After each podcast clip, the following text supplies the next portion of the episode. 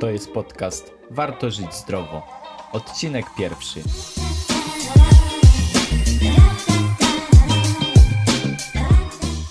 Cześć, witamy Cię w pierwszym odcinku podcastu Warto żyć zdrowo. Ja nazywam się Kuba A ja Monika.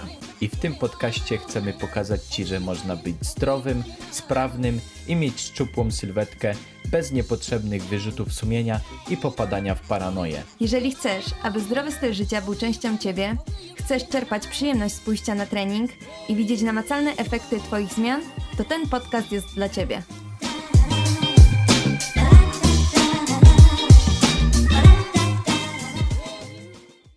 Cześć, tutaj Kuba i z dzisiejszego odcinka dowiesz się, jak poprawić jakość Twojego snu. Usłyszysz kilka praktycznych wskazówek, które możesz zastosować od razu, aby poprawić Twój sen. Dowiesz się też, jakie czynniki wpływają negatywnie na nasze zasypianie oraz jak sobie z nimi radzić. Dzisiejszy odcinek jest zapisem audio artykułu, jaki dla Ciebie przygotowałem i znajdziesz go w wersji tekstowej na naszym blogu www.wartożyćzdrowo.pl pod tytułem Jak poprawić jakość snu. Myślnik praktyczne sposoby. Zapraszam do słuchania. Jak poprawić jakość snu?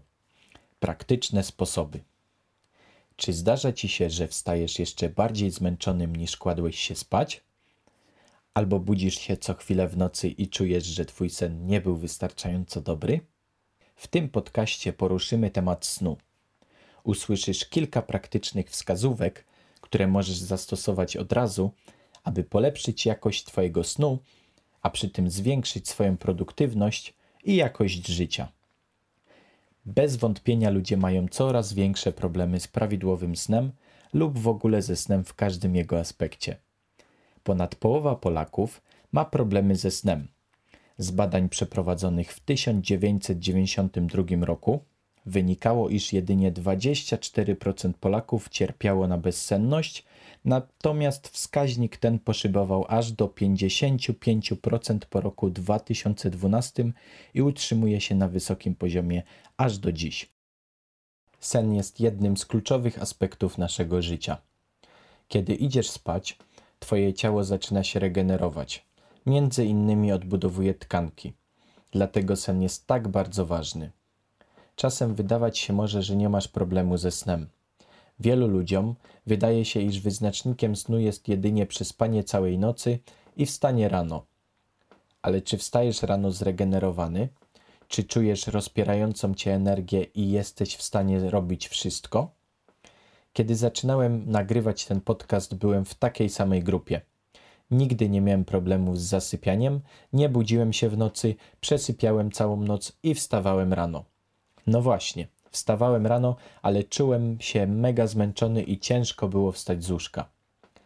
Niestety udogodnienia dzisiejszego świata sprawiają, że ludzie często muszą się uczyć chodzić, oddychać, jeść czy właśnie spać. A te rzeczy powinny być przecież dla nas czymś oczywistym, bo one decydują o naszym przetrwaniu od wielu, wielu lat. Śpiąc przechodzimy ze stanu, kiedy próbowaliśmy przetrwać cały dzień, tracąc powoli energię, do stanu regeneracji. Zanim przejdziemy do praktycznych wskazówek, to chcę, abyś zrozumiał, dlaczego sen jest dla ciebie tak ważny. To zdanie będzie stanowić podstawę do naszej nauki. Śpiąc, przechodzimy ze stanu, kiedy próbowaliśmy przetrwać, do stanu regeneracji. W naszym ciele działa autonomiczny układ nerwowy, który odpowiada za dostarczanie impulsów nerwowych z mózgu do narządów wewnętrznych i powstawanie reakcji. Ma on ścisły związek również ze snem. Mając to na uwadze, spójrz na balans, jaki zachodzi w naszym układzie nerwowym. Autonomiczny układ nerwowy dzieli się na dwa układy. Jest to układ sympatyczny, który zwany jest również układem współczulnym. Jest on odpowiedzialny za reakcję na czynnik stresujący. Mówi do nas niejako walcz albo uciekaj. Drugi układ to układ parasympatyczny, który jest odpowiedzialny za regenerację organizmu oraz trawienie. Ogólnie rzecz ujmując, układ sympatyczny, ten, który mówi do nas walcz albo uciekaj, aktywowany jest w sytuacjach stresowych, a układ parasympatyczny w trakcie regeneracji, właśnie innymi w trakcie snu. Zachodzi więc balans między dwoma układami. Jeden układ działa, kiedy drugi jest wyciszony. Pamiętam film przyrodniczy, kiedy to lew polował na bawoła. Zaczął go gonić, doszło do walki, ale bawoł zdołał się jakimś cudem obronić i wyjść z walki bez szwanku. Niby nic specjalnego, często się tak zdarza, ale co było najbardziej ciekawe, bawoł od razu zaczął jeść trawę, jakby nigdy nic. Wydawał się być po tej trudnej walce na śmierć i życie niezwykle zrelaksowany. Pamiętać takie sceny, kiedy to lew goni ofiarę, a jak uda jej się uciec, to je ona trawę ze swoim stadem, jakby nic się nie stało? Zobacz. Uciekając na bawoła, działał układ sympatyczny. Ten, który jak pamiętasz mówi do nas walcz albo uciekaj. Ale kiedy był bezpieczny, odpalił się w nim drugi układ, który był odpowiedzialny za regenerację. Szperając dalej, doszukałem się informacji, iż zwierzęta mają ten dar, że potrafią przełączyć się z jednego stanu do drugiego, jakby za sprawą magicznego przycisku włącz i wyłącz. Dzieje się tak dlatego, że żyją w naturze, tak jak zostały do tego stworzone. Nie wyszły ze swojego naturalnego środowiska. Teraz spójrz na człowieka. Człowiek, który wraca do domu po ciężkim dniu i jego organizm chce się zregenerować, ale nie może, bo człowiek odpala telewizor i widzi, jak tłumy szaleją na ulicach, atakują nas kolejne choroby i wojny. Nasz układ sympatyczny jest non-stop aktywowany, ponieważ na organizm człowieka działa ciągle to nowy stresor. Widzisz? Człowiek w znacznej większości działa pod wpływem układu sympatycznego. Nie mamy czasu na regenerację i odbudowę jak zwierzęta. Zatraciliśmy tę zdolność. Nie jesteśmy w stanie od tak wyłączyć układu parasympatycznego odpowiedzialnego za regenerację, ponieważ za rogiem czeka kolejny stresor. Dlatego tak ważnym aspektem naszego życia, o który powinniśmy dbać, jest sen bo tylko wtedy możemy naprawdę w pełni wypocząć i się zregenerować. Wtedy tylko nasz układ parasympatyczny ma pole do popisu. Środki nasenne nie zwalczą problemu. W Ameryce lekarze przepisują od 9 do 12 miliona recept na środki nasenne. Jeżeli środki nasenne działałyby tak jak przedstawione w reklamach, po których łatwo zasypiasz i budzisz się wypoczęty, to powinniśmy je rozdawać na ulicy, ponieważ sen jest dla nas tak bardzo ważny. Jednak osoby zażywające środki nasenne zwiększają u siebie ryzyko wystąpienia chorób nowotworowych aż o 35%. Dlaczego więc dzisiejszy świat tak bardzo promuje takie rzeczy? Badania pokazują, iż środki nasenne pozwalają dłużej spać zaledwie 12 minut. Jednak pamiętajmy, nie jest to zdrowy sen. Jest to sen wywołany sztucznie, działający negatywnie na nasz układ nerwowy. I tutaj przechodzimy do punktu, w którym wydają się gubić niektórzy lekarze przepisujący środki nasenne. Myślą, że im więcej śpimy, tym lepszy jest nasz sen. Liczy się jakość snu. Jeżeli ciało ma się regenerować w nocy, a nie może, na przykład przez zbyt płytki sen czy sztucznie wywołany, to komórki powstające w trakcie regeneracji są także złej jakości, przez co odpowiedź odpornościowa organizmu jest również słaba. Dlatego tak wiele chorób, takie jak Parkinson czy Alzheimer, mają swoje podłoże w kumulującej się przez lata złej jakości snu. Jest kilka rzeczy, które musisz zrobić, aby przygotować Twoje ciało do snu. Staraj się wyeliminować niepotrzebne leki. Współpracuj z lekarzem. Jakie leki wpływają na sen? Leki na apetyt, leki na ciśnienie tętnicze, beta-blokery, leki zobojętniające, stosowane np. w niestrawności, środki psychostymulujące, leki przeciwzapalne, przeciwbólowe i przeciwgorączkowe, leki przeciwhistaminowe, często stosowane przez alergików, leki na astmę. 3-4 godziny przed snem wyeliminuj źródła sztucznego światła generowane np. przez telewizor, komputer, telefon komórkowy czy tablet. Istnieje wiele badań naukowych na temat wpływu sztucznego światła na nasze zdrowie. Jednym z nich są badania, za które naukowcy dostali Nagrodę Nobla w 2017 roku w dziedzinie fizjologii i medycyny. W wielkim skrócie była to nagroda za odkrycie rytmu dobowego. My, jako ludzie, postrzegamy czas patrząc na zegarek. Wiemy, która jest godzina, widząc cyferki albo wskazówki zegara. Natomiast wszystkie komórki w naszym organizmie postrzegają czas na podstawie tego, jakie światło dociera do naszego ciała. W naszym ciele mamy dwa zegary. Pierwszy jest w głowie. Jest to zegar centralny. Połączony jest on z oczami. Odpowiednie receptory przekazują informacje do naszego mózgu, zegara centralnego, jaka jest godzina, i on potem komunikuje się z zegarami peryferyjnymi, na przykład w naszej wątrobie czy trzustce. Teraz zobacz. Trzustka odpowiada za wydzielanie insuliny.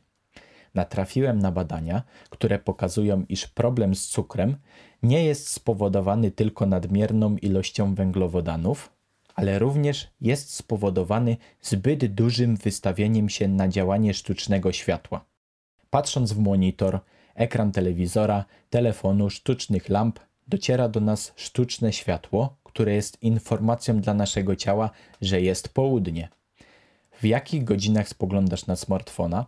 Czy patrzysz na niego rano, wieczorem, czasem w nocy?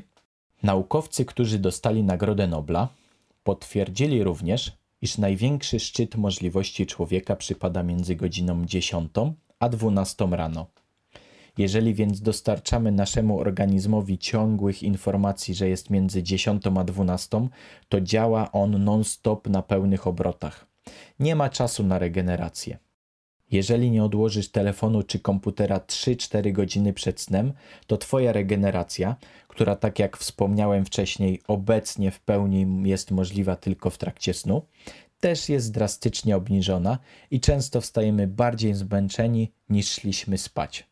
Pracę naszego ciała ściśle regulują hormony i jednym z nich jest melatonina, której wydzielanie sprawia, że jesteśmy senni. Kiedy pozwalamy 3-4 godziny przed snem na dopływ sztucznego światła do naszych oczu, spowalniamy wydzielanie melatoniny, przez co nie jesteśmy senni, ponieważ mózg mówi nam, że przecież jest południe. Poranek ma istotny wpływ na Twoje zasypianie. Co dobrego możesz zrobić dla siebie rano? Pierwsze, co możesz zrobić, to wyjść na dwór i wystawić się na działanie naturalnego światła. Najlepsze, co może dla nas być, to obserwowanie wschodu słońca. I co ważne, nie przez szybę, ponieważ ona też blokuje promieniowanie UV i około 35-40% światła czerwonego. Im więcej w ciągu dnia będziemy przebywać na dworze, tym lepiej dla naszego organizmu. Jeżeli masz taką możliwość, sugeruję, abyś połączył obserwowanie wschodu słońca, a zaraz po tym dołożył 4-minutową poranną gimnastykę.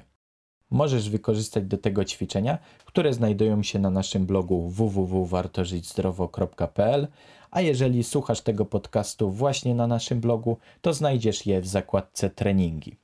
Poranne światło powoduje, iż w naszym organizmie zaczynają niejako kumulować się zapasy melatoniny, które zostaną uwolnione w czasie, kiedy przyjdzie pora na sen. Co jeszcze możesz zrobić, aby poprawić jakość Twojego snu? Stosuj maskę do spania lub stwórz całkowicie ciemne pomieszczenie. Czy wiesz, że większość ludzi otwiera swoje oczy podczas snu średnio co 90 minut? Przypomnij sobie, jak przerzucasz się czasem z boku na bok, czy zmieniasz poduszkę na tę lepszą stronę. Do czego zmierzam? Każde światło, które dotrze w tym momencie do naszych oczu, również przez zamkniętą powiekę, może aktywować nasz sympatyczny układ nerwowy, który, jak pamiętasz, mówi do nas walcz albo uciekaj. Kiedy wyeliminujesz całkowicie dopływ sztucznego światła, nawet najmniejszej diody LED migającej od ładowarki, pomoże Ci to w znacznym stopniu polepszyć Twój sen. Możesz zainwestować w rolety na okno, które całkowicie zatrzymają dopływ światła z zewnątrz, albo w zwykłą opaskę na oczy, której ceny wahają się od złotówki do 20 zł. Pamiętaj też, aby wyłączyć wszystkie ładowarki, laptopy i inne urządzenia, które generują jakiekolwiek światło. Kładź się spać tak szybko, jak to tylko możliwe. Kiedy mamy taką możliwość, powinniśmy iść spać około godziny 21 a 22, ponieważ faza intensywnej regeneracji nadnerczy, które mają istotny wpływ na nasze funkcjonowanie, przypada na godzinę od 21 do 1 w nocy. Więc lepiej iść spać szybciej i spać trochę krócej, ponieważ im wcześniej się położymy, tym lepiej odczujemy regenerację. Zatem jaka jest najlepsza ilość snu? Badania pokazują, iż najwięcej zachorowań występuje u ludzi, którzy śpią mniej niż 5 godzin lub więcej niż 9 godzin. Dlatego najlepsza ilość snu to od 6 do 7,5 godziny. Jaka jest najlepsza pozycja do snu? Najlepszą pozycją do spania jest leżenie na boku z poduszką pomiędzy nogami, po to, aby odciążyć staw krzyżowo-biodrowy, który dostaje mocno podczas naszego dnia. Unikajmy pozycji leżenia na plecach z ugiętymi kolanami. Najważniejsze, pamiętaj, aby ćwiczyć. Pamiętaj o tym, aby ćwiczyć. Ruch jest dla nas najlepszym lekarstwem. Zacznij nawet od 30-minutowego spaceru. Tutaj ważna uwaga. Jeżeli ćwiczysz intensywnie, staraj się ograniczać treningi od godziny 21. Tak jak wspomniałem wcześniej, jest to czas, który powinniśmy poświęcić na regenerację. Planuj swoje treningi wcześniej. Jeżeli chcesz, możesz skorzystać z naszych treningów, które publikujemy na naszym blogu czy YouTubie. Znajdziesz tam propozycje bardziej intensywnych ćwiczeń, ćwiczeń na poranny rozruch czy wieczorne wyciszenie. Czy macie jeszcze jakieś inne pomysły na poprawę jakości snu? Z mojej strony znalazłem jeszcze informacje, aby czytać nudną książkę przez 15 minut przed snem oraz prowadzić notatki. Zapisywać swoje emocje, uczucia czy pomysły chwilę przed snem. Pomysł z notatkami wydaje się dobry. Nieraz najlepsze pomysły wpadają mi na chwilę przed pójściem spać, a kilka dni później za nic nie mogę sobie przypomnieć, co to było. Mam nadzieję, że ten podcast okaże się dla Ciebie pomocny i szybko wprowadzisz zmiany do swojego snu. Zapraszam Cię na naszego vloga www.wartożyćzdrowo.pl, aby razem z nami tworzyć mega fajną społeczność, która wie, że warto żyć zdrowo.